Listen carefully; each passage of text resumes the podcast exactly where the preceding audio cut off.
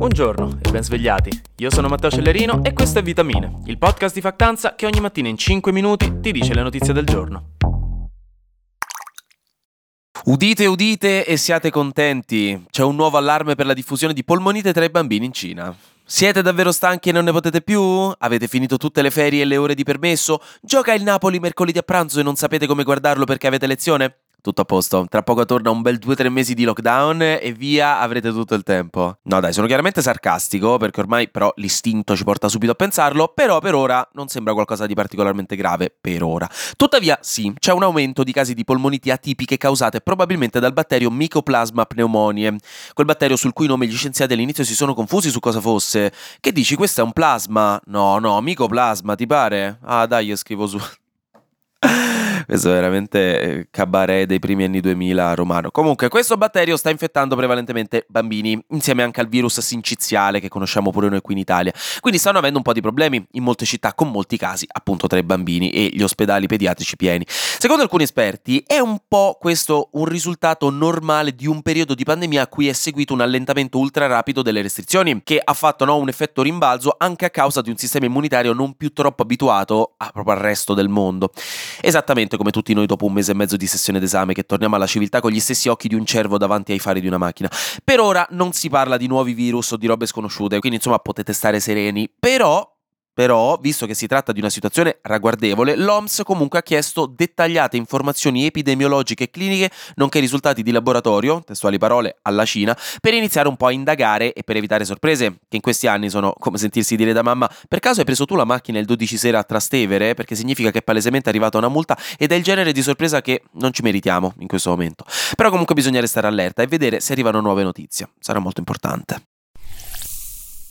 In Inghilterra invece sta per scoppiare, o è già scoppiato, un piccolo grande scandalo grazie a un'inchiesta del Guardian, ma comunque visto che si tratta di monarchia è comunque uno scandalo elegante, perché una cosa è dire ah oh vedi qui è tutto magna magna, sono tutti ladri, rubano pure dai morti, un'altra è dire che il re Carlo ha preso possesso indirettamente di milioni di sterline di persone decedute in accordo con l'antica dottrina feudale della buona vacanza, cioè no, è quasi giustificato, perché a questo punto neanche mi frega più di quei soldi, che cos'è questa buona vacanza? Quale sarebbe il mio nome da villico feudale? Cosa devo regalare alla figlia del duca per Natale.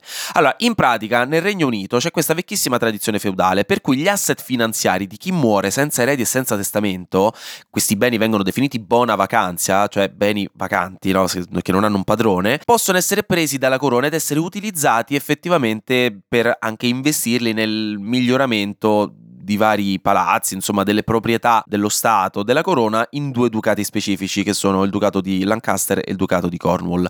Insomma questi beni, come dicevo, possono essere presi dalla corona e presi dalla corona sono stati, perché si parla di una sessantina di milioni di sterline accumulati dal ducato di Lancaster, che è di Re Carlo III, negli ultimi dieci anni. Questa inchiesta del Guardian, che ne ha parlato, ha rivelato che i proventi di questi asset, di, questa, di questi milioni che sono stati presi, di questi buona vacanza, secondo la corona sarebbero andati in beneficenza, ma in realtà realtà andava in beneficenza solo in piccola parte, il resto è stato utilizzato per rinnovare case e proprietà anche della corona. Quindi per capire bene, la corona eredita i beni di alcuni dei poveracci senza eredi ma con i soldi che abitano nel ducato di Lancaster e muoiono. E usa quei soldi per migliorare, per rendere più belle le fattorie del ducato di Lancaster, di cui molte appartengono direttamente alla corona, per trasformarle in dei bed and breakfast da affittare su Airbnb che gentrificano l'area e i cui profitti in buona parte si intasca direttamente il re. Questo era un esempio chiaramente, mm, ma è diciamo, un esempio pratico. Carlo, re Carlo III, ha ricevuto 26 milioni di sterline come profitto dai suoi territori del ducato di Lancaster, infatti solo quest'anno. Quindi, insomma, questo vi fa capire. E l'altro ducato che funziona con questi buona vacanze è il ducato di Cornwall, che è sempre affidato all'erede al trono, quindi adesso è di William. Ovviamente, perché vi pare, nessuno di questi due ducati paga buona parte di tasse, quindi insomma sono soldi. Il riassunto è soldi. La corona inglese si comporta da corona inglese, chi se lo sarebbe mai aspettato. Flash News. Il caro vecchio Orban, il re, eh, primo ministro dell'Ungheria, è stato accusato di voler silenziare le proprie opposizioni e le critiche al governo con la proposta di una nuova legge per creare un ufficio per la protezione della sovranità, che andrebbe a investigare la presenza di influenze straniere nel paese.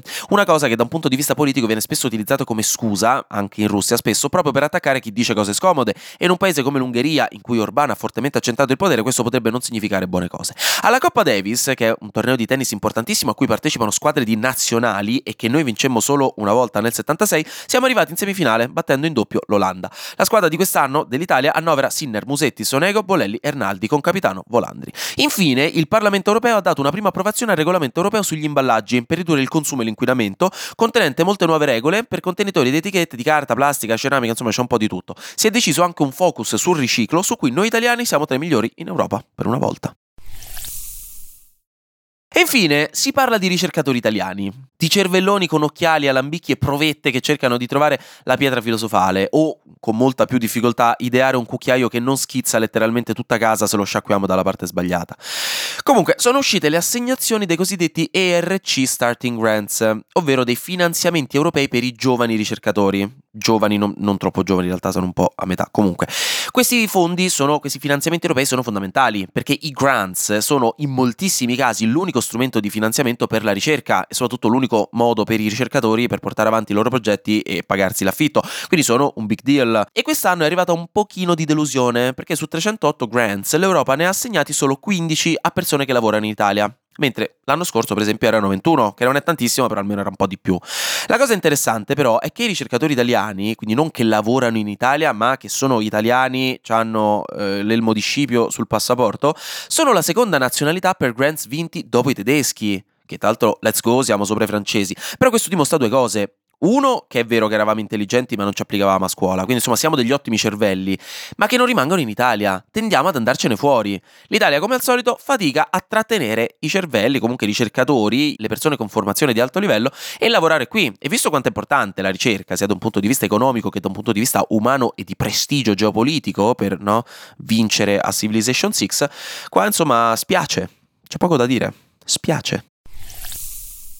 Anche oggi grazie per aver ascoltato Vitamine. Noi ci sentiamo lunedì perché sarà successo di sicuro qualcosa di nuovo e io avrò ancora qualcos'altro da dirvi. Buona giornata e godetevi il weekend.